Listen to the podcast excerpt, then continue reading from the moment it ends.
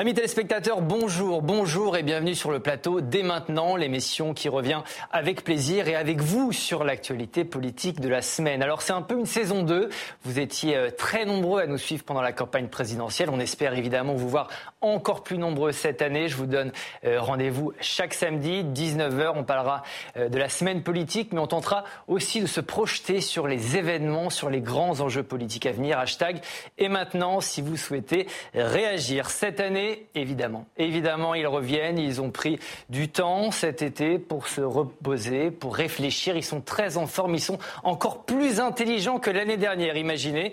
Allez, je vous les présente, ce sont mes invités. Jean-Luc Mano, bonjour. Bonjour. Conseiller politique, fondateur du cabinet Only Conseil, merci d'être avec nous. Laetitia Strauch Bonnard, bonjour. Bonjour. Vous êtes essayiste, rédactrice en chef à l'Express, vous êtes aussi auteur du livre qu'on voit apparaître à l'écran de la France, ce pays qu'on croyait connaître, c'est chez Perrin. Bonjour Fabrice d'Almeida qui revient, historien, vice-président de l'université Paris 2 Assas, et Bérangère Bonte, bonjour. On vous connaît bien ici, journaliste, auteur du livre Le Sioux aux éditions de l'Archipel. On peut vous retrouver aussi tous les soirs sur France Info pour votre chronique L'intrus de l'actu. Merci d'être là. Dans cette émission, on s'intéressera à la rentrée de Marine Le Pen. Plutôt discrète, hein. Jusque-là, on se demandera si avec ses 88 députés à l'Assemblée nationale, elle a les moyens de devenir la première opposante à Emmanuel Macron face à la NUPES. Tiens, justement, la NUPES a-t-elle vraiment un avenir loin, très loin de Jean-Luc Mélenchon ? Évidemment, nous dit l'ex-candidat à la présidentielle qui nous a donné de ses nouvelles cette semaine, vous verrez. On reviendra aussi sur la disparition de la femme la plus connue du monde, Elisabeth II. Et on aura évidemment un débat extrêmement philosophique autour du char à voile de ce cher Christophe Galtier. Mais d'abord, la rentrée d'Emmanuel Macron. Elle a peut-être eu lieu jeudi, cette rentrée à Marcoussis, dans l'Essonne. Le président avait organisé une grande réunion avec les forces politiques. Objectif, parler de renouveau démocratique. Écoutez-le décrire son Conseil national de la refondation. Pour moi, c'est à nouveau une innovation démocratique, mais c'est surtout une méthode pour travailler ensemble. Les problèmes que nous avons à régler sont de plus en plus complexes et de plus en plus importants. Nous avons des institutions, des structures, mais elles sont en silos et séparées. Et on le voit bien, on a besoin de mettre tout le monde autour de la table. Le CNR est-il un nouveau machin, comme dirait le général de Gaulle ? Le CNR peut-il déboucher sur quelque chose ? Deux invités sur ce plateau ne sont pas d'accord, mais alors vraiment pas d'accord du tout. D'un côté Jean-Luc, de l'autre Laetitia, duel en vue. Vous avez 45 secondes pour dérouler vos arguments. Jean-Luc, vous êtes un optimiste. Pour vous, ce CNR n'est pas forcément à enterrer. Expliquez-nous pourquoi. Je dis surtout qu'il ne faut pas l'enterrer selon une vieille méthode française avant qu'il ait donné quelques preuves de son existence. On a dit au moment du grand débat sortant des Gilets jaunes, ça va pas marcher, c'est nul. Bon, ça a eu quand même quelques résultats.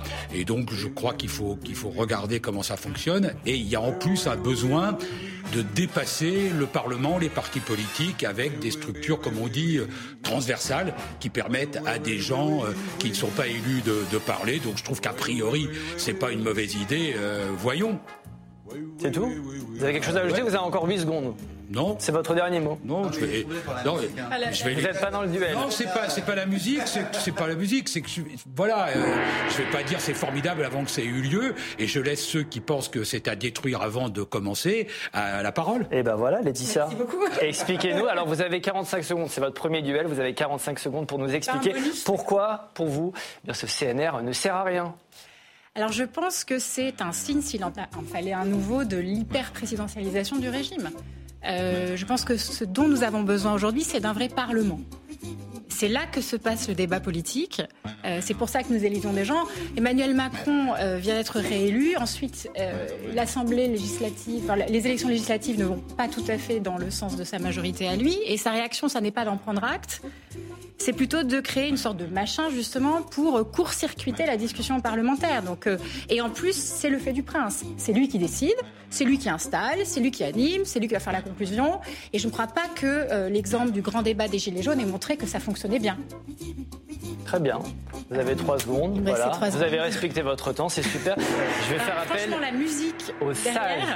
Oui, elle vous plaît pas ? Non, non, c'est pas ça, c'est que moi je c'est la petite nouveauté. C'est la petite nouveauté de cette émission. Je suis quelqu'un de très jovial, donc j'ai envie de rire en fait. Ah bah vous pouvez, c'est fait pour ça. Je vais faire appel au sage de cette émission, Fabrice, qui vous a convaincu. Ben écoutez, il y a un petit peu des arguments chez les deux. Je dois avouer quel diplomate. Non, l'idée de Laetitia sur l'hyper-présidentialisation est juste. En même temps, condamner une institution avant qu'elle ait commencé à fonctionner, ça paraît un peu absurde. Dans le fond, l'idée de se référer au vieux Conseil national de la Résistance qui, pendant la Seconde Guerre mondiale, dans la clandestinité d'abord, puis à Alger ensuite, a permis de rassembler les différents courants politiques de la Résistance, courants sociaux de la Résistance, et a commencé à tracer des lignes pour l'avenir, ça peut paraître une bonne idée. En même temps, c'est vrai que dans le contexte politique actuel, on a un peu l'impression que c'est à côté de la plaque. Parce qu'au fond, l'opposition continue de s'opposer, l'opposition sociale aussi. CGT, pas d'accord pour y aller.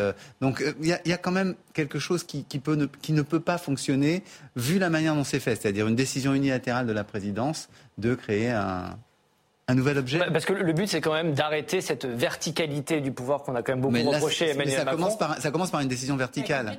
C'est ça qui est un peu absurde. Ça, c'est de la pique. En fait. Bérangère. Et surtout, alors ça court-circuite peut-être le Parlement, mais ça court-circuite surtout le CESE. Et c'est vrai qu'il y a, c'est un peu étrange de rajouter ce truc-là. Alors, en même temps, moi, quand j'écoute Jean-Luc Mano, je le sens... je serais plutôt dans cette optique-là, c'est-à-dire de se dire, allez, il faut quand même l'essayer. J'ai dit quoi ? Non, c'est bien, c'est ça. Oui. Je pense que je m'étais trompée de prénom. Non, c'est ça. Même pas. Essayons, mais sans trop y croire. Et je sens qu'il y croit pas trop. Mais essayons. Voilà. Je me trompe. Non, vous avez raison. C'est-à-dire que parce que débat citoyen, parce que grands débats. Mais on peut pas être tous les jours dans le commentaire en disant le système de la représentation, de la démocratie représentative, il est, si ce n'est en panne, en tout cas altéré. Je suis d'accord avec vous sur le fait que c'est le socle et qu'il faut évidemment le restaurer et le respecter. Mais on peut pas à chaque fois qu'on cherche quelque chose qui peut le compléter, l'améliorer, associer les citoyens, dire a priori non. Deuxièmement, le critère, la CGT n'y va pas. Bon, franchement... Le problème, c'est pas seulement la GT. Le problème, c'est qu'aucun parti d'opposition ne participe. Et justement, quand on demande à Emmanuel Macron pourquoi certaines personnalités ont refusé de répondre à l'invitation, écoutez sa réponse. 52 personnes représentant forces politiques, syndicales élus ont été invitées, 40 sont là. Les 12 qui ne sont pas là ont tort. Parce que quand on a un mandat pour représenter, parler, même venir dire qu'on n'est pas d'accord.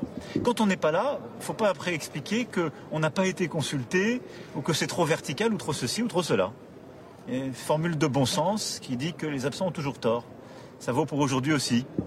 Est-ce que cette séquence CNR marque le vrai début du second quinquennat Macron, Fabrice ? En tout cas, il voudrait. Que ce soit le moment où ça imprime, et puis parce que d'abord c'est un acte un petit peu de souveraineté. C'est une décision qui lui appartient. Ça devait rassembler un peu toutes les forces vives de la nation, comme on dit. La réalité, c'est qu'il a du mal à démarrer en nous faisant une proposition de longue durée. Oui, mais alors pourquoi ? Parce que ce quinquennat, on a vraiment l'impression qu'il a du mal à démarrer. Depuis les législatives, c'est lui qui a du mal. Non, c'est le président. Le problème, c'est pas le quinquennat. Le quinquennat, institutionnellement, il a démarré. Oui, institutionnellement. Les polémiques ont... Mais sa difficulté à lui, c'est que personne ne sait où il veut aller. C'est la question clé. Il n'a à aucun moment défini ce qu'on pourrait considérer comme un horizon de la France pour l'avenir. Et donc, c'est ça le problème. Et même là, d'ailleurs, à Marcoussis, il l'a pas plus fait. On n'en sait rien. On ne sait pas. Par exemple, cet été, on a eu une sécheresse. Il y a un plan de l'eau. Il y a une. On n'en sait rien. Il y a des petites mesurettes comme ça sur le pouvoir d'achat. Bon, donc c'est ça son problème. Et je trouve étonnant qu'il le fasse pas. Vous êtes d'accord, pas de cap, pas de ligne. Entièrement d'accord. Et on l'a vu dès la campagne présidentielle. Il n'y avait pas de programme, il n'y a pas eu de vrai débat. Le débat du second tour, c'était un débat technique sur TVA versus prime. Enfin, il n'y a pas de vision de la France et il n'y a pas aussi de prise en compte des enjeux du long terme. On sait que l'enjeu du long terme, et on aura peut-être l'occasion d'en parler, c'est le changement climatique et ça implique des réformes énormes pour les 20 ans à venir, qu'on aurait dû commencer il y a 20 ans. Si je vous comprends bien tous ici, il y a un risque de chiracisation d'Emmanuel Macron, de faire un mandat pour rien. C'est un peu ça l'idée ? En fait, c'est une crainte moi, que j'avais avant, dans la dernière année, quand on s'interrogeait de savoir s'il allait se représenter ou pas. C'était évidemment le risque. Et il a comment dire ? Il a péché. Est-ce que c'est par arrogance ? Je ne sais pas. Mais en tout cas, il a pensé que ça allait le faire et il se retrouve dans une situation complètement piégée parce que de fait il ne connaît pas l'état des troupes, c'est pas le galop d'essai de cette première session parlementaire qui est très éclairante parce qu'on était sur un texte, oui ça a donné un peu une idée des positions des uns et des autres, mais enfin le vrai test il va être sur le budget et il ne sait pas où il va. Franchement il ne sait pas. Je suis pas d'accord avec vous Steve, parce que le deuxième mandat de Jacques Chirac c'est un mandat de réduction de la dette. C'est un mandat de performance économique. Donc, il y a eu quelques réformes qui n'ont pas été faites, notamment sur l'emploi des jeunes, etc. Mais si on le regarde aujourd'hui rétrospectivement, c'est plutôt une bonne période. Hein. Alors, on a toujours envie quand même que les mandats s'inscrivent dans l'histoire, enfin, qui ait une trace. Et le mandat de Chirac, le deuxième, qui se termine par devant des jeunes à qui il dit je vous comprends pas, ça n'a pas été je pense un modèle. Mais est-ce que le CNR ça peut être le début du mandat ? Non, parce que c'est évidemment bien insuffisant. Moi, je suis d'accord. Mais il a peut-être pensé comme ça aussi. Peut-être, mais on est dans le flou absolu. D'ailleurs, on voit bien que depuis le soir de l'élection présidentielle, toutes les séquences présidentielles sont ratées. C'est une série de ratages accumulés. Je parle en tant de communication, c'est un désastre. Il y a que des erreurs qui sont... Expliquez-nous. Écoutez, le discours du président de la République élu le soir de son élection, c'est un discours de conseiller départemental. Enfin, il n'y a rien. Par la suite, il n'y a pas de campagne législative. Enfin, il y a 49 élus, 49 candidats de la République en marche battu à 49%. Si le président de la République s'était un peu mouillé, avait dit un peu quelque chose sur le fond, peut-être qu'il en aurait sauvé quelques-uns. Après, il y a 2 mois avant de nommer un gouvernement, alors qu'on nous explique qu'on est dans l'urgence et qu'il faut absolument agir vite. Donc, ratage jusqu'à maintenant. Donc, c'est une situation qui est difficile. Deuxièmement, tu disais tout à l'heure que tu étais séduit par le CNR. Moi, je trouve ça... Non, je trouve... CNR, première version. Non, mais je trouve le CNR de la Résistance. Que l'acronyme est d'une impudence terrible. Enfin, n'est pas Jean Moulin qui veut.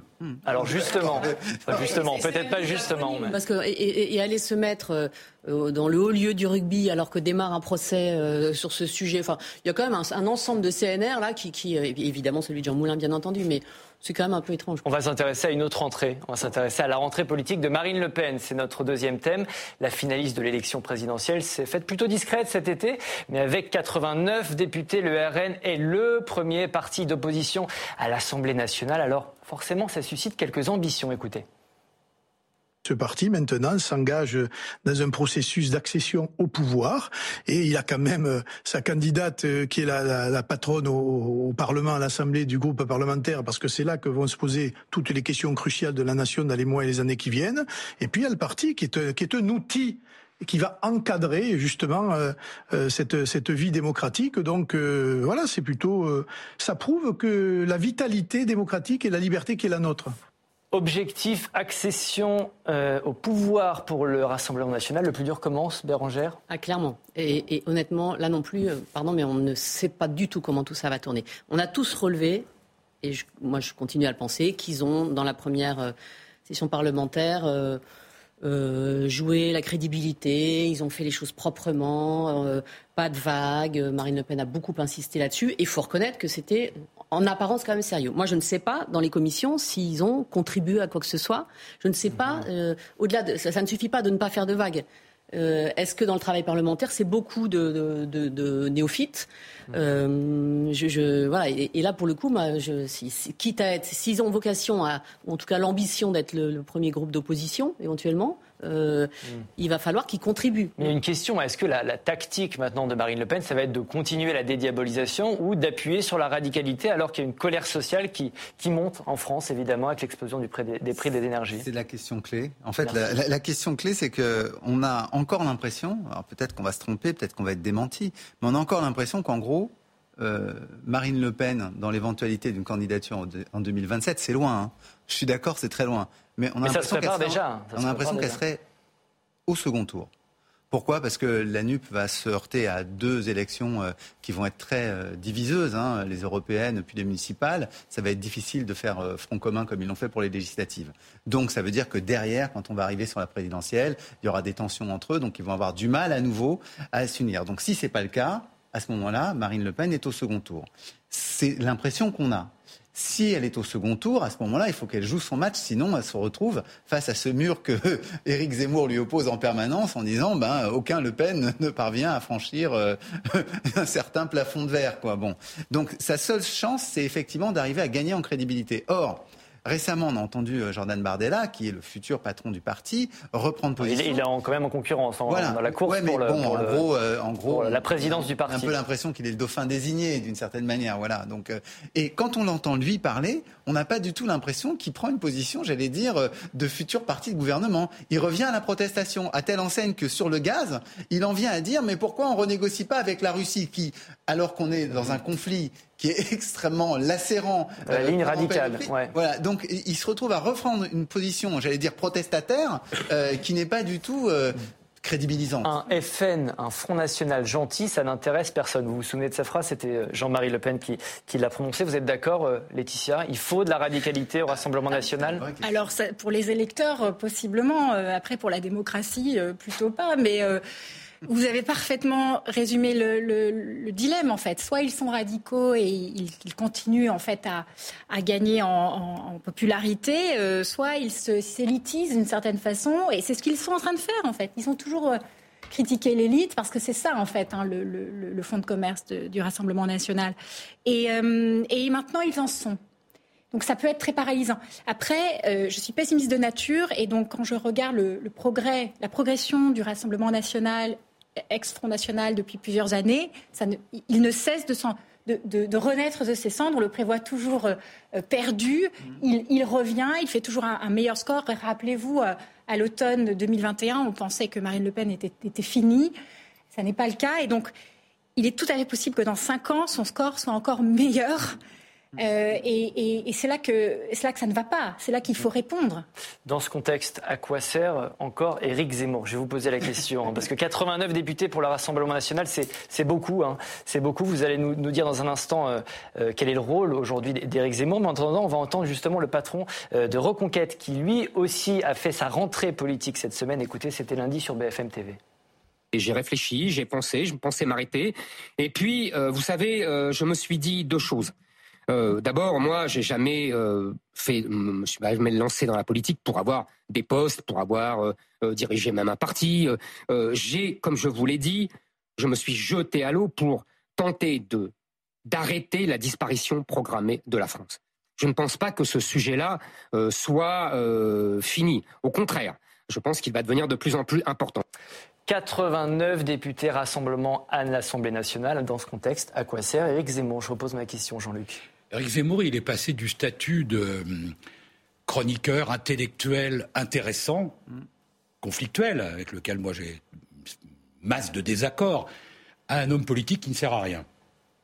Pourquoi ? Il ne sert plus à rien, parce que la question qui était posée tout à l'heure, Madame Le Pen est leader de l'opposition. C'est elle qui est le leader de l'opposition aujourd'hui réellement, parce qu'elle a un groupe constitué idéologiquement, sur le plan programmatique, alors qu'en face, il y a une opposition de gauche qui est quand même divisée sur le plan de beaucoup d'idées, même s'il y a eu la NUPES. En fait, ce sont des composantes quand même qui sont assez éloignées. Donc, elle est la patronne. Deuxièmement, parce que il y a un mouvement qui n'est pas qu'un mouvement français. On a l'habitude souvent de regarder nos affaires, mais qui est un mouvement européen. Et ce mouvement européen, il fait progresser l'extrême droite, les populistes et l'extrême droite partout. On va le voir en Italie, on va en parler en Suède. Enfin, il y a ce mouvement. Donc, elle s'inscrit là-dedans. Alors, quelle est l'utilité de Zemmour dans ce contexte ? Alors, Madame Le Pen, elle a dédiabolisé le RN. Et c'est vrai qu'une partie des électeurs votait pour le RN parce qu'ils cherchaient le diable, parce qu'ils avaient envie de choses diaboliques, du racisme pur, etc. Bon, bah, il faut bien que Satan habite quelque part, il a trouvé sa maison chez Zemmour, c'est pas sûr que ce soit un palais. Non, mais vous nous dites qu'Éric Zemmour ne sert plus à rien parce qu'il n'a pas débuté, mais moi je me rappelle, vous étiez trop jeune Jean-Luc, mais Jean-Marie Le Pen n'avait pas débuté pendant très longtemps, il a survécu. Il a traversé les années. C'est pas le problème des. Enfin, excusez-moi, je ne veux pas monopoliser. C'est pas le problème des députés. La force d'un parti politique, ça ne se voit pas qu'à son nombre de députés. Ça voit aussi à sa présence idéologique dans le pays. Je trouve que l'entreprise de notabilisation du Rassemblement national est pour lui la bonne voie pour la conquête du pouvoir. Bérangère. Il y a un élément qui va être important, c'est l'élection à la tête de LR. Et la ligne qui va s'imposer cet hiver. Oui. Cet hiver, exactement. Ce qui va obliger ou pas le Rassemblement national à durcir ses positions, à repartir dans une diabolisation selon le positionnement de LR. Et ça, c'est vraiment... Il nous manque des pièces du puzzle et cette pièce-là est assez majeure. On va parler d'une autre pièce. Faut-il ou pas croire Jean-Luc Mélenchon ? Et d'ailleurs, croit-il lui-même à ce qu'il dit ? L'artisan de la NUPES a en tout cas déclaré cette semaine la chose suivante aux médias en ligne. Reporter, je vous laisse écouter. Je souhaite être remplacé. Voilà ce que j'ai à dire. Vous ne voulez pas être candidat en 2000... Oui, c'est ça, en 2027 et pourquoi pas en 2056. Bon, vous savez, vous serez demain matin. Nous sommes tous mortels, cher ami. Et en particulier, à partir d'un certain âge, la probabilité augmente. Je suis d'abord voué, j'ai eu la chance de pouvoir faire ça toute ma vie, voué à un combat. Donc je suis l'homme du devoir de ce combat. Je souhaite, parce que la nouvelle génération rend ça possible. Des dirigeants qui sont capables d'incarner un rôle pareil, il y en a. Donc je voudrais qu'on arrête de me bassiner avec ça. Je ne suis pas candidat à la candidature permanente. Voilà, plutôt classe, non ? Il tire sa révérence, ça y est, Mélenchon, bye bye Mélenchon. Dit comme ça, on a toujours l'impression, mais c'est vrai qu'en politique, personne ne meurt jamais. Donc il est fort possible qu'il renaisse comme un phénix en 2027 pour une candidature. Mais au-delà de ça, ce qu'il y a d'intéressant dans ce qui est dit, c'est qu'il dit la nouvelle génération. Et au fond, quand on regarde son entourage, des personnalités qui soient, j'allais dire comme lui, d'excellents orateurs, avec une vision politique... une capacité d'influence et de provocation, il n'y en a pas tant que ça en fait. Il y a celui qu'on pourrait considérer comme le bon élève, Adrien Quatennens, qui est positionné, j'allais dire, bien dans la droite ligne de Mélenchon. Mais au fond, il n'est pas si disruptif que ça, il n'énerve pas. Et puis l'autre dauphin possible, c'est François Ruffin. Alors là, oui, là on a quelqu'un qui a le talent oratoire, la capacité de provocation, mais en même temps, est-ce qu'il incarne vraiment la ligne de ce mouvement ? Je ne suis pas très sûr. Donc je pense qu'il a un vrai problème d'héritage politique et d'évolution de sa ligne. Alors je vais vous faire une surprise, Fabrice. Je vais vous montrer Jean-Luc Mélenchon qui renaît de ses cendres. C'est quelques heures plus tard, c'est sur le plateau de nos amis de C'est dans l'air. Je veux être remplacé. Je ne sais pas ce que c'est. Si vous voulez être remplacé, Madame Roux ? C'est ce que vous auriez dit à un reporter, mais bon. Oui, je réponds n'importe quoi pour qu'on me foute la paix. Parce que, d'accord, voilà. Donc c'est n'importe quoi. Pas, mais ça n'a pas de sens. C'est une prétention de journaliste à prédire l'avenir. Moi, je ne sais pas si tout à l'heure, en sortant, je suis mort. Bon, alors je ne comprends pas la question. 2027, c'est loin. Allez. Vous vous rendez compte, dans 5 ans... Quel talent, Laetitia, quel talent. Lequel des deux Mélenchon, il faut croire ? Mais justement, c'est un fin manipulateur de l'opinion et je pense qu'il ne faut jamais le croire. Il y a quelque chose de postmoderne, en fait. C'est-à-dire qu'on finalement, la vérité est toujours relative. Moi, je pense qu'il aura beaucoup de mal à décrocher parce que c'est quand même un carburant pour lui, le pouvoir, la gloire. On voit bien qu'il aime ça. Il a aussi du talent et en effet on a du mal à voir qui peut lui succéder. Même lui, il peut-être se demande si son mouvement va lui survivre. Mais je ne ferai pas confiance à ses déclarations de mais s'il fait ça, démission. Moi je ne suis pas psychanalyste, mais il est très intéressant de voir qu'il lie l'hypothèse de ne pas être candidat et même son intention à la mort. À chaque fois qu'on lui pose la question, il dit « je serais peut-être plus vivant ». Bon, si c'est la condition pour qu'il ne soit pas candidat, c'est effectivement incertain. Et on peut lui souhaiter naturellement d'être un nouveau candidat si, pour qu'il y renonce, il faudrait qu'il trépasse. Donc ça, c'est le premier point. Le deuxième point, c'est que moi je crois que tant que Mélenchon parlera, il n'y aura pas de successeur. Parce qu'il n'y a pas photo. Et d'ailleurs, sans être désagréable avec les autres formations politiques, c'est le cas ailleurs. Regardez La République En Marche, Regardez le Parti socialiste, regardez ça. Sur La République en marche, je ne suis pas d'accord avec toi. Il n'y a pas de successeur évident. Il n'y a pas de dauphin tant qu'il n'y a pas d'espace. Mais Fabrice, il n'y a pas de dauphin tant qu'il n'y a pas d'espace pour le dauphin. De même que le prince Charles, on en parlera tout à l'heure, n'avait pas d'espace et qu'on se disait, mon Dieu, qu'il est falot et qu'on va bien voir. Voilà, tant que. Ah, je suis pas d'accord. Parce que tu vois, quand tu regardes l'espace, je suis désolé, Bérangère, mais quand tu regardes l'espace justement de La République en marche, Renaissance, etc., tu vois qu'il y a le potentiel, les potentiels candidats très puissants. T'en as au moins. Tu as un Bruno Le Maire qui peut être un candidat. Tu as d'ailleurs une ouverture puisque par nature, Édouard Philippe, pareil, par nature. Bruno Le Maire, il est ministre de l'économie depuis 6 ans. On s'éloigne un peu du sujet, les amis. On s'éloigne un petit peu du sujet. La course est ouverte. Non, mais ce que disait Bérangère est très intéressant parce que c'est général. C'est-à-dire qu'en réalité, les hommes politiques, tant qu'ils sont en place et qu'ils continuent à parler, ne veulent pas de dauphin. Il y a une jolie formule qui disait « Avoir un dauphin pour un roi, c'est voir la mort en face ». Eh bien, ils ne veulent pas voir la mort en face. Souvenez-vous, le jour de la rentrée parlementaire... Si, justement, le jour de la rentrée parlementaire, il n'est pas élu, il a choisi de ne pas être candidat, il est sur la photo, sur le perron, parce que c'est son tout... Est-ce qu'on peut imaginer une NUPES sans Mélenchon, donc une gauche sans Mélenchon aujourd'hui, Laetitia ? Mais c'est très difficile, mais ça tient aussi à la politique française qui personnifie énormément, qui aime toujours se trouver des chefs. Si vous comparez à, par exemple, le Royaume-Uni, dont on va parler, vous voyez bien que les gens s'accrochent moins au pouvoir. Boris Johnson, il ne s'est pas accroché au pouvoir. Elisabeth, il a très envie de revenir. Peu accroché. Oui, mais c'est différent, c'est la reine. C'est sa longévité, on ne peut pas lui reprocher d'avoir été vivante si longtemps. Mais je trouve qu'on a un processus de passation de pouvoir en France à la génération suivante qui est compliqué, parce qu'il y a une monopolisation du pouvoir bien par des gens qui ont en effet beaucoup de charisme. Donc ça signifie aussi que dans les partis, souvent, il manque les processus institutionnels, en fait, pour passer à la génération d'après. Bérangère, vous voyez qui, si Mélenchon, effectivement, tire sa révérence, vous voyez qui après Mélenchon ? Mais le dauphin n'a pas l'espace. Sincèrement, je ne peux pas répondre. En revanche, moi, plutôt que de m'interroger sur 2027, je me demande par exemple 2023. Le Sénat, qui était la première maison de Jean-Luc Mélenchon. Ah, vous voyez un Jean-Luc Mélenchon revenir au Sénat ? 2024, les européennes. Là, je crois qu'il se mord les doigts, mais de ne pas avoir été candidat aux législatives. Il n'a pas de mandat, il n'a pas d'espace, donc il le trouve, il se débrouille pour l'avoir. Mais il y a différentes occasions avant 2027 de revenir dans le jeu électoral. Pour la NUPES et pour Mélenchon, donc le premier rendez-vous, ce sont les européennes. C'est le moment où on verra si ce truc, jusque-là, ça va continuer, si ce truc continue à tenir. Et là aussi, c'est pas très gentil, mais moi j'ai toujours considéré, si vous voulez, que la NUPES, il y avait un côté prise d'otage sur les autres formations politiques qui étaient contraintes en réalité. Bon, si le chef des ravisseurs disparaît, le chantage et le prix de l'otage devient moins cher.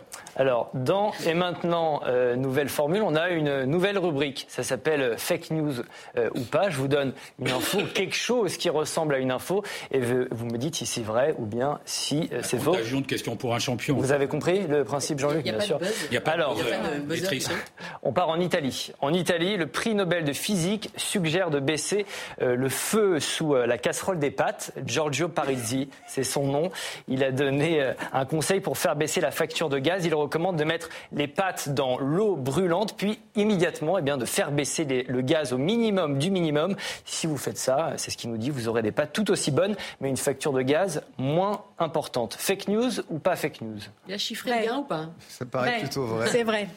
C'est une vraie information, vous êtes tous d'accord là-dessus ? Oui, en tout cas. L'information à Alden. Elle est tellement peu intéressante qu'elle me paraît vraie. Je dirais ça à la production.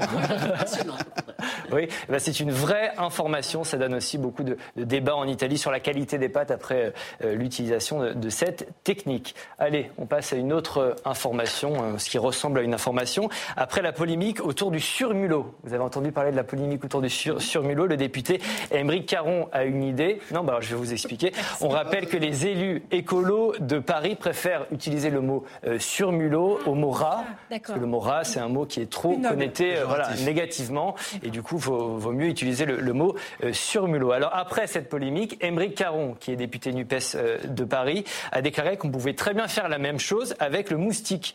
Et on donc parlait de surmoucheron plutôt que de moustique. Est-ce que c'est une fake news ou pas? Moi, ça me paraît crédible. Connaissant Aymeric, il peut avoir dit quelque chose comme ça. Il ne peut pas faire deux fois le coup, quoi. Sur Mulot, déjà... Bon. Sur Moucheron, ça vous paraît pas... c'est le sur-Moucheron, ça sonne moins. Il aurait trouvé autre chose, je pense. Jean-Luc reste silencieux, parce que vous avez l'information. Oui, parce que quand je pense à Caron, je pense au surmoi. Oh. Ok, bah on va se quitter là-dessus.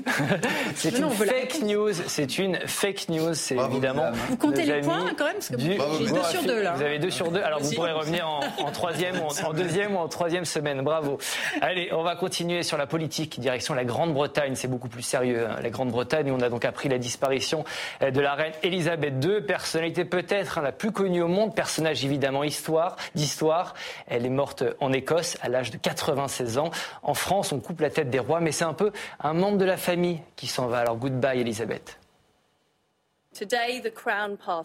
Aujourd'hui, la couronne passe, comme elle le fait depuis plus de 1000 ans, à notre nouveau monarque, notre nouveau chef d'État, Sa Majesté, le roi Charles III. Avec la famille du roi, nous pleurons la perte de sa mère et nous faisons notre deuil. Nous devons nous rassembler en tant que peuple pour le soutenir, pour l'aider à assumer l'incroyable responsabilité qu'il porte désormais pour nous tous. Je m'excuse d'avance pour cette question d'une banalité confondante. C'est une page qui se tourne, Laetitia ? Oui, de fait. Oui, mais parce qu'évidemment, vous voyez bien déjà les réactions dans le monde entier. Enfin, c'est une personnalité politique, même plus que politique en fait. Surpolitique, pour reprendre le mot qu'on utilisait tout à l'heure. Ce qui est passionnant, en fait, dans la monarchie, et notamment la monarchie anglaise, c'est que c'est une institution utile parce qu'inutile. C'est-à-dire que ça joue un rôle de cohésion, d'élévation, en fait, de la conscience nationale, mais parce que ça ne sert à rien. C'est-à-dire qu'elle n'a pas de mission. Et c'est souvent ce que les anti-monarchistes ne comprennent pas. Je ne suis pas en train de défendre la monarchie en France, hein, mais dans le cadre britannique... Il y a des gens qui sont très fortement très républicains, anti-monarchistes, et je pense qu'ils ne comprennent pas la valeur que ça a justement dans la cohésion d'un pays. Nous, on a résolu le problème différemment en France. Oui, on a considéré que c'était le président qui portait à la fois cette espèce de mission sacrée, mais qui en même temps fait de la politique. Et ça crée beaucoup de problèmes. Parce qu'en gros, tout ce qu'on attend symboliquement, nous, en France, d'un président, en fait, les Britanniques l'attendent de la reine. Et donc ça ne crée beaucoup moins de confusion avec la politique quotidienne qui est assurée par le Premier ministre. Et qu'est-ce qu'elle représente pour les Britanniques, cette reine ? C'est une question générale, hein, vous n'êtes pas, La longévité en soi, ça a beaucoup de valeur. Mm-hmm. C'est-à-dire le fait qu'elle ait vu beaucoup, qu'elle a l'expérience du passé, c'est une valeur en soi, c'est une garantie de prudence, de protection, d'intelligence, de sagesse. Et ça, c'est quelque chose qui est très important. J'ai demandé à l'historien. Chef religieuse, c'est quand même la patronne, la chef de l'église anglicane. Donc elle a un pouvoir spirituel sur les fidèles. C'est la religion encore majoritaire en Angleterre.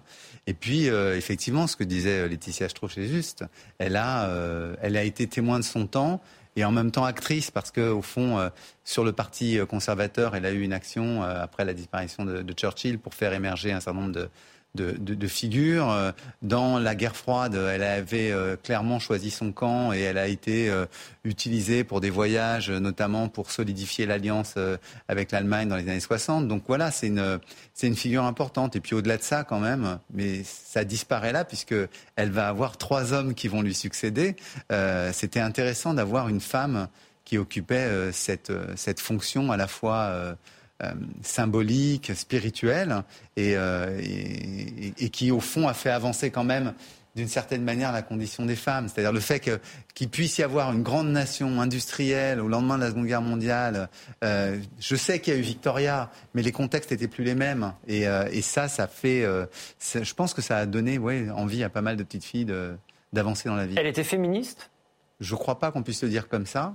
Mais de fait, elle a eu une action. Elle a été, même si elle était très conservatrice par ailleurs, elle permettait de se dégager du modèle du patriarcat absolu. Mais Jean-Luc, d'abord, c'est assez rare, mais hier soir, on a été beaucoup, je crois en tout cas, à être surpris de notre peine, car on n'est pas britannique et malgré tout. On a été saisi par un moment de peine.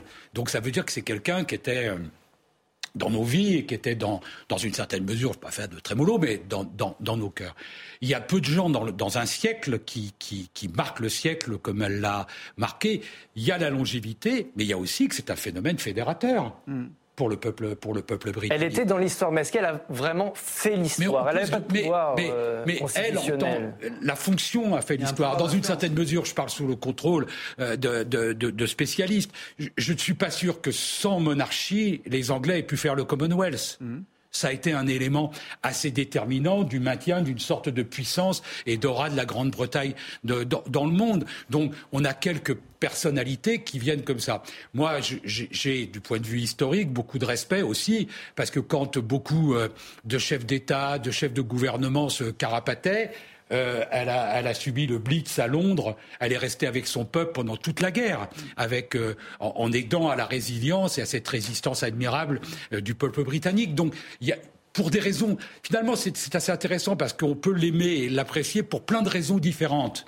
Et un dernier mot, c'est que je ne suis pas sûr que ce soit le mot conservateur qui convienne.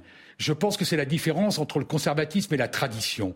Elle est porteuse d'une tradition, mais enfin, est-ce qu'on est conservateur quand on fait le clip avec James Bond pour les Jeux Olympiques, quand on décore les Beatles, quand on a presque une rock'n'roll attitude dans la manière de vivre la culture britannique. Donc non, il y avait beaucoup de modernité, et c'est souvent d'ailleurs c'est un débat dont on pourrait s'inspirer en France. C'est pas la même chose de respecter la tradition et d'être réac. Bérangère. En fait, je pense qu'elle était avec le temps devenue beaucoup plus que sa fonction. Et c'est ça qui rend difficile l'analyse de la situation d'aujourd'hui et la projection dans la suite. On pourrait citer évidemment la Seconde Guerre, Churchill, elle était même vivante en la crise de 29, même si elle était petite, enfin, tout ça est complètement dingue. Mais là finalement, on retenait effectivement son humour, des moments comme ça où elle dédramatisait. Difficile de résumer effectivement sa vie. Je suis pas sûre qu'on puisse en déduire quoi que ce soit sur l'adhésion par exemple du peuple britannique à la royauté. Et ça va être le boulot du successeur, et bon courage, parce que succéder à un mythe pareil, avec un couple absolument glamour, parfait, qui arrive derrière, qui était William, il va falloir quand même... c'est compliqué. Enfin, il ne va pas falloir perdre de temps, déjà. Et c'est une autre société qu'il va falloir accompagner. Quoi. Alors, succéder pas tout jeune.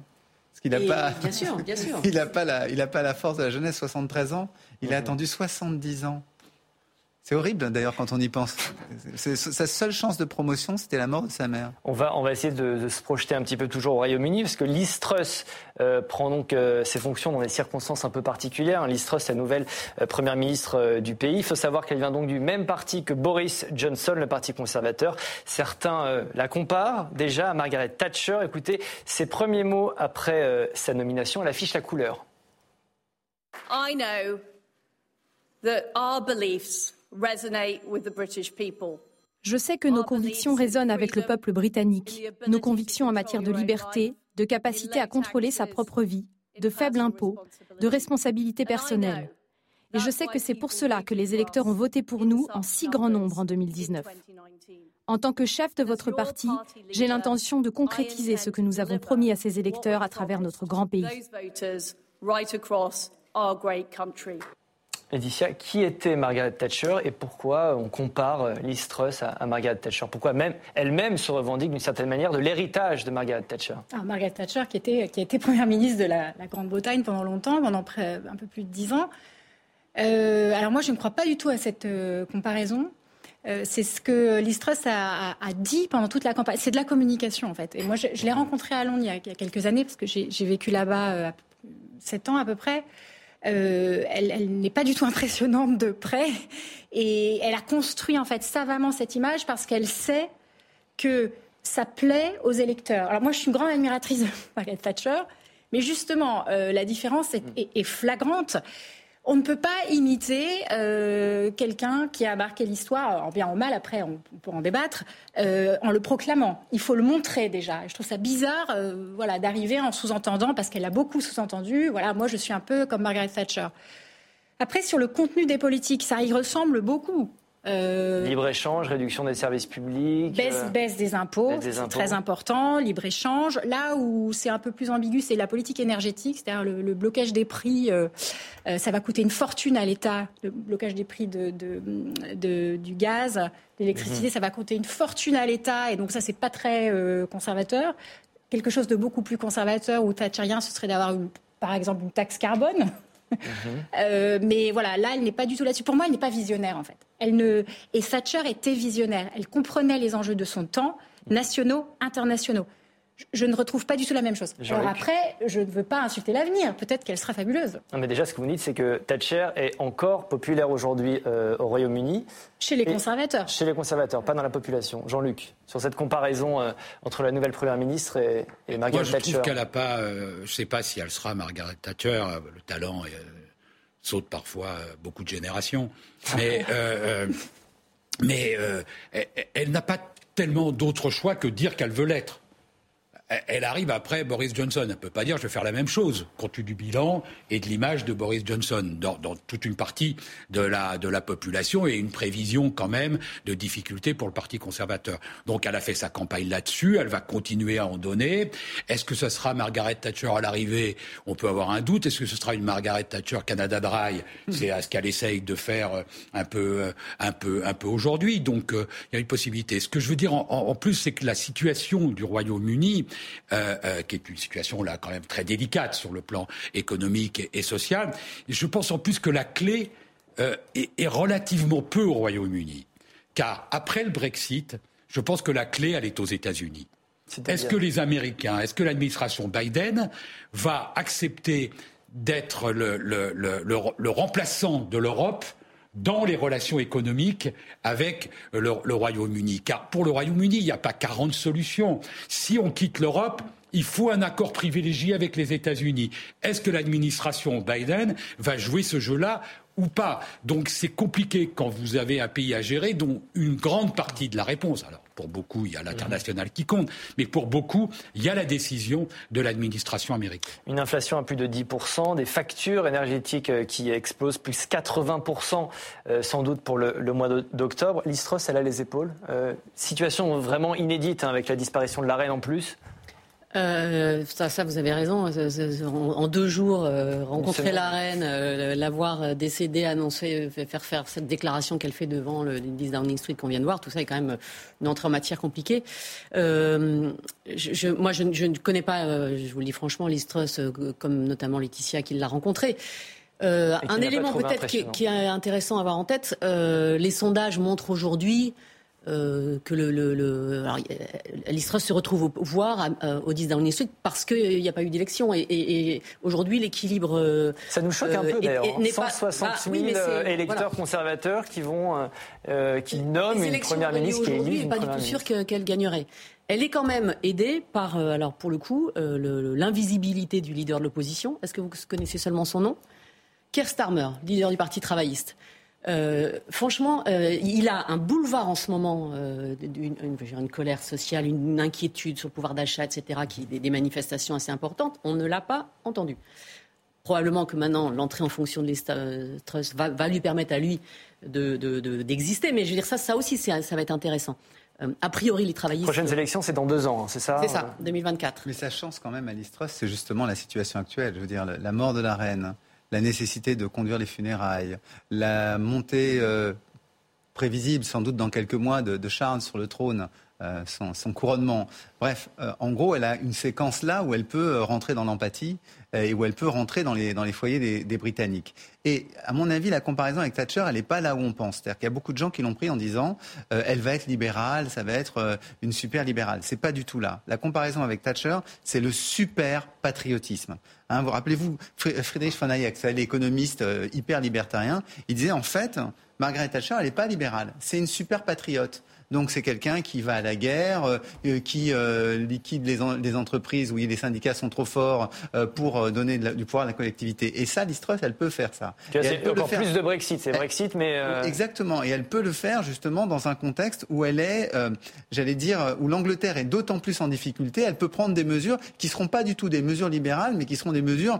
Nous, en France, on dirait colbertiste, c'est-à-dire, en gros, où elle va redonner pas mal de pouvoir à l'État dans l'intervention dans l'économie.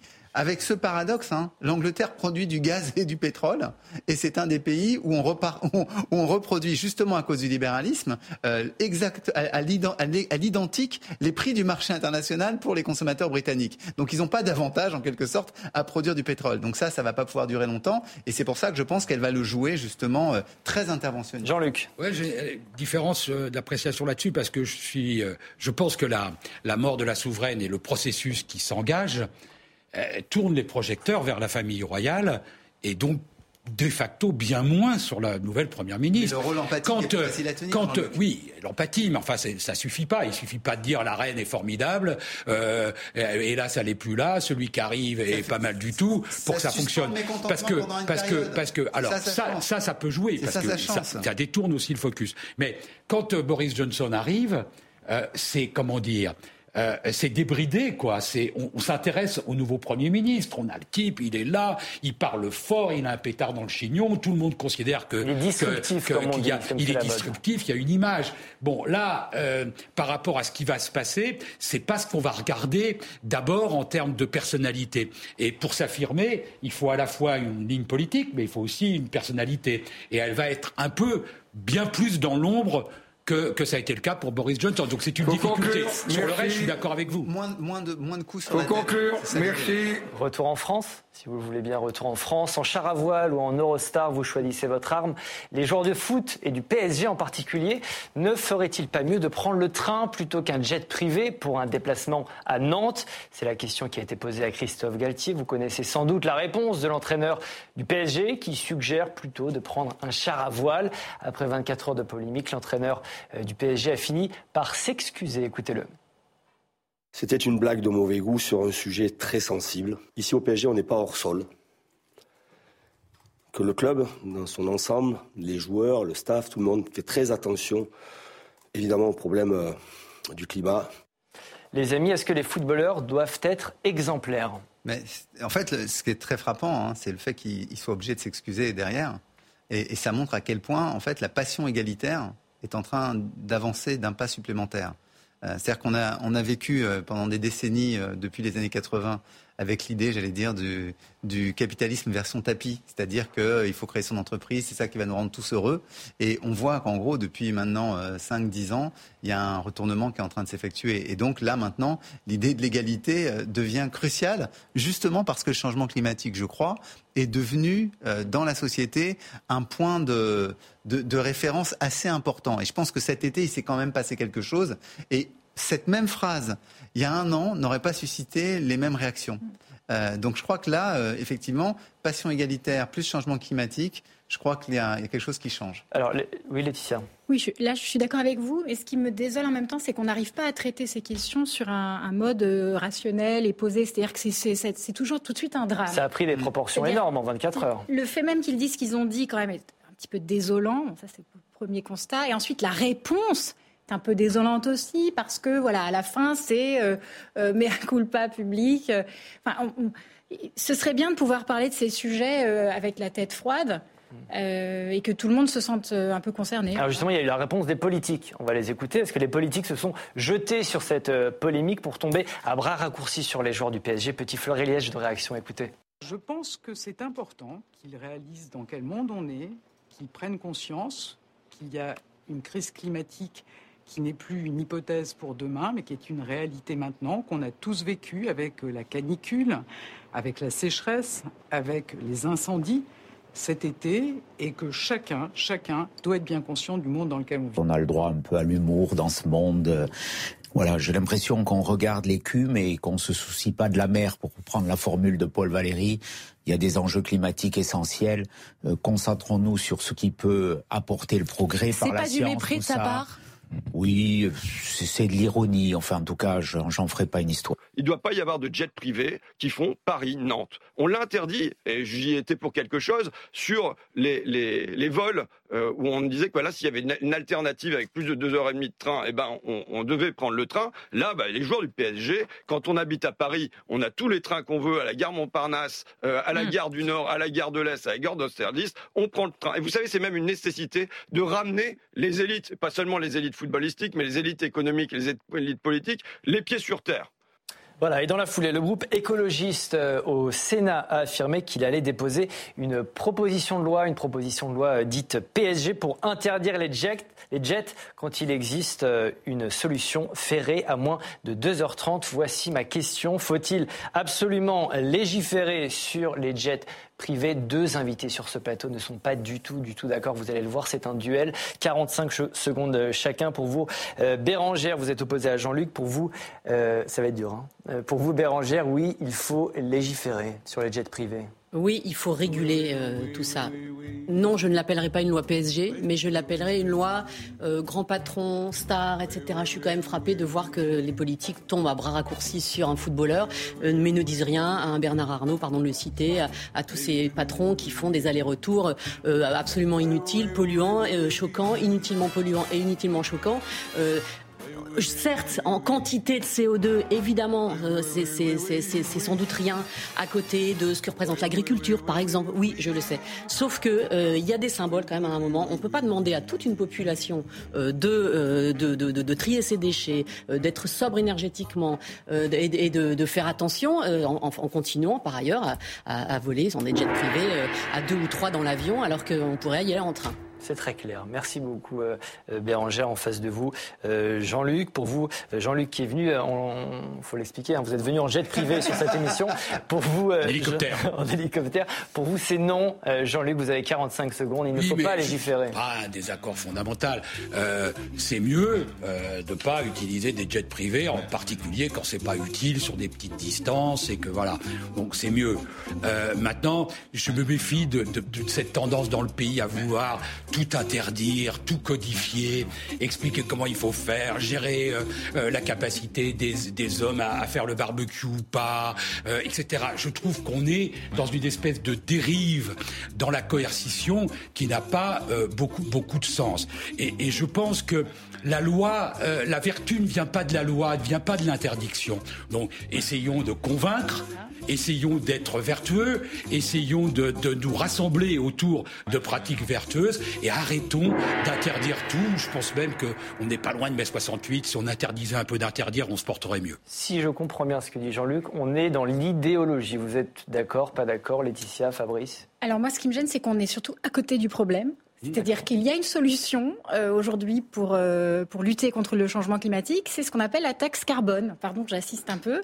Elle est défendue par beaucoup d'économistes. Politiquement, elle ne passe pas du tout, on le sait, mais ça devrait être le rôle du politique, de trouver un moyen de faire une transition pour que la taxe carbone, eh bien, ne pèse pas trop sur les plus pauvres. C'est quoi la taxe carbone ? Expliquez-nous en quelques mots. La taxe carbone, c'est arriver à introduire dans le prix des choses qu'on paye le prix du carbone, donc le prix du réchauffement climatique, pour que les gens se détournent en fait des choses très carbonées, des énergies très carbonées, des produits qui sont issus de cette production, pour inciter à acheter des produits dits verts, enfin produits avec d'autres types d'énergie. Ça prend beaucoup de temps. Et bien sûr, il faut réfléchir à la façon de dédommager les gens qui n'ont pas le choix, par exemple, de prendre la voiture tous les jours et de consommer beaucoup d'essence. Il faut aussi penser à ce qu'on va mettre à la place, donc des voitures électriques, et la recherche et développement aussi, pour penser à d'autres formes d'énergie. Moi, ce qui m'effraie, c'est qu'on en est à débattre sur des jets privés, alors que s'il y avait une taxe carbone, eh bien les jets seraient taxés aussi à la mesure de ce qu'il peut. Donc vous légiférez, mais pas sur les jets, vous, c'est ça ? Non, mais la taxe. Sur le prix, largement. Mais c'est pas une interdiction, c'est ce qu'on appelle une incitation, pour que le prix soit réel. Fabrice. Bah sinon, elle pourrait mettre en place une taxe sur les déplacements en jet, une surtaxe, comme on avait à un moment donné, vous vous souvenez de ça ? On avait la vignette automobile, on l'a oublié. La vignette automobile, suivant la puissance du moteur, mettait un coût plus important. Donc les riches étant censés avoir des voitures plus grosses et plus importantes, ils payaient une vignette plus chère que les pauvres, comme Jean-Luc Mano et moi-même, qui roulions à l'époque seulement en 2 chevaux et en 4L. C'est vrai que vous êtes venus ensemble en jet privé, vous avez dû partager un jet pour venir... Jean-Luc a déjà versé une surtaxe. Fais attention, parce qu'en télévision, le deuxième degré, c'est pas ça toujours compris. Oui, c'était évidemment. Nous opposons un démenti formel à l'idée que nous serions venus autrement que par les transports en commun. C'est évidemment un texte beaucoup plus large dont on a besoin. C'est pour ça que je dis que c'est pas une loi PSG. Ça inclut normalement aussi, dans mon point de vue, une vraie avancée sur le rail. C'est-à-dire, c'est quand même pas ça fait 15 ans qu'on répète ah bah oui, on peut aller à Barcelone pour 40 €, et pour aller à Lille, pour faire Paris-Lille, ça coûte 200 en train. Bien sûr. Et donc Grenelle de l'environnement 2007-2008, on était déjà oui, on va mettre un gros programme sur le rail, etc. Donc en fait on tourne en rond, et moi il me semble que des symboles comme ça sont l'occasion d'avancer sur un débat. Oui, mais on ne fait que le symbole, Bérangère. Non, on est que dans le symbole. Mais sauf que on est sur le barbecue. On n'aura jamais ils n'auront jamais l'adhésion. Je suis d'accord avec ce qui a été dit, c'est une question systémique. Ils n'auront jamais l'adhésion du plus grand nombre. Ils n'auront jamais l'adhésion du plus grand nombre si ce genre de comportement se poursuit. Et c'est pas tant le gain de CO2, 400 000 tonnes, je crois, pour les jets, que le gain de tous les autres gestes, de tout le reste de la population qui en découlera. Par les mesures qui corrigent le système, et puis après on adaptera les comportements. Mais c'est pas ça. C'est que l'idée, il y a un côté, écoutez, quand on regarde l'ensemble des mesures qui sont proposées, ce sont des mesures contre les riches. Moi, je ne suis pas soutien des riches. Mais je dis attention au populisme qui consiste à dire qu'on fait le bonheur des pauvres en faisant la chasse aux riches, en étant en permanence dans l'idée, t'as une piscine privée, tu voyages en jet, tu prends l'avion alors que moi je peux pas. Voilà, il y a un moment donné où c'est facile, où ça crée peut-être de l'adhésion, mais au fond, ça ne fait pas progresser les choses. Et je pense même que c'est dangereux parce que ça obère les questions de fond. Bon, on en reparlera évidemment sur ce plateau. Chaque semaine, on termine... Vous avez oui, on a 2 hélicos pour vous. Chaque semaine, on termine l'émission par un top flop. Je vous pose à chacun une question qui est très simple. Quelle personnalité a marqué l'actualité en bien ou en mal ? Allez, Jean-Luc, votre top, votre flop pour cette semaine. Alors, le top, en tout cas, on lui espère, c'est la première ministre social-démocrate en Suède, parce qu'il y a une élection qui va se jouer, qui est très importante, dans un contexte, en Suède comme ailleurs, en Europe, de progression de l'extrême droite. Et donc, c'est un enjeu qui est assez considérable pour la Suède, naturellement. Les 2 blocs sont quasiment à égalité, 49-3, 49-6, selon les sondages. Et c'est évidemment très important, parce que l'extrême droite et le bloc d'extrême droite, et de droite et d'extrême droite, est assez eurosceptique, et ce serait un mauvais coup. Alors le flop, j'ai pas réfléchi longtemps. Je trouve qu'on a perdu Ségolène Royal. Voilà, on l'a perdu. Il y avait quelqu'un qui avait l'air à peu près, enfin qui était normal, quoi, qui avait été candidate à la présidence de la République, qui disait des choses plus ou moins sensées sur l'Ukraine. Elle s'est à la fois perdue et déshonorée.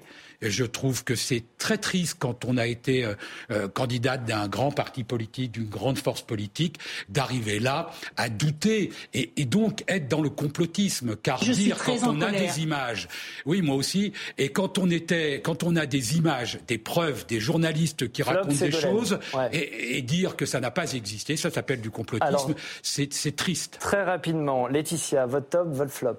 Mon top, c'est Olivier Dussopt, ministre du Travail, oui. De l'assurance chômage. Une idée vraiment qui tombe sous le sens, en fait, qui est de moduler les allocations de chômage en fonction de la conjoncture. Donc, en gros, quand tout va mal, eh bien, on donne plus, et quand tout va bien, on donne moins, ce qui est tout à fait logique, mais aujourd'hui, on fait le contraire.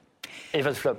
Mon flop, c'est Olaf Scholz, donc le chancelier allemand, pour une mesure qu'il souhaite prendre, qui est de, en fait, réaliser une forme de taxe sur les super profits des énergéticiens. Alors, je vais vous expliquer pourquoi. C'est quand même important de comprendre. Rapidement. Qu'est-ce que c'est qu'un profit ? Un profit, ça va dans l'escarcelle des actionnaires. Or, un actionnaire, en général, il n'a pas que des actions d'une seule entreprise. Il investit dans plusieurs entreprises. Il est très probable que les gens qui ont investi dans les entreprises énergétiques y aient gagné, mais aient perdu parce qu'ils ont des actions dans des entreprises. On n'a malheureusement vraiment pas le temps. Ah oui, mais alors là, si je peux pas expliquer. Fabrice, top, flop, rapidement. Je te donne qu'un top, mais il est pour la semaine prochaine. C'est quoi ? C'est Charles III d'Angleterre. D'accord. Pourquoi je le mets au top ? Parce que même s'il a perdu sa mère, il a fait avec une belle dignité sa prise de fonction. Et on attend avec impatience de voir ses premiers actes comme souverain. Et Bérangère aussi, un top. Un top, Laurent Berger. Je trouve que... parmi tous les absents, enfin, le patron de la CFDT qui s'est dit je vais à ce CNR, après tout, mieux vaut participer, et puis on verra bien. Et il garde son capital, sa possibilité de révolte sur des textes plus importants, genre les retraites qui vont être tellement importantes. La séance est suspendue. Merci, Président Larcher. C'est la fin de cette émission, Jean-Luc, c'est la fin de cette émission. Merci à tous les quatre d'avoir participé. Merci à vous derrière votre écran. On me dit dans l'oreillette qu'on va passer une très belle saison ensemble. En tout cas, j'aurai beaucoup de plaisir à être avec vous sur ce plateau. Je vous rappelle que vous pouvez retrouver cette émission en replay ainsi qu'en podcast. On se retrouve la semaine prochaine, même jour, même heure, même endroit. Ciao, ciao.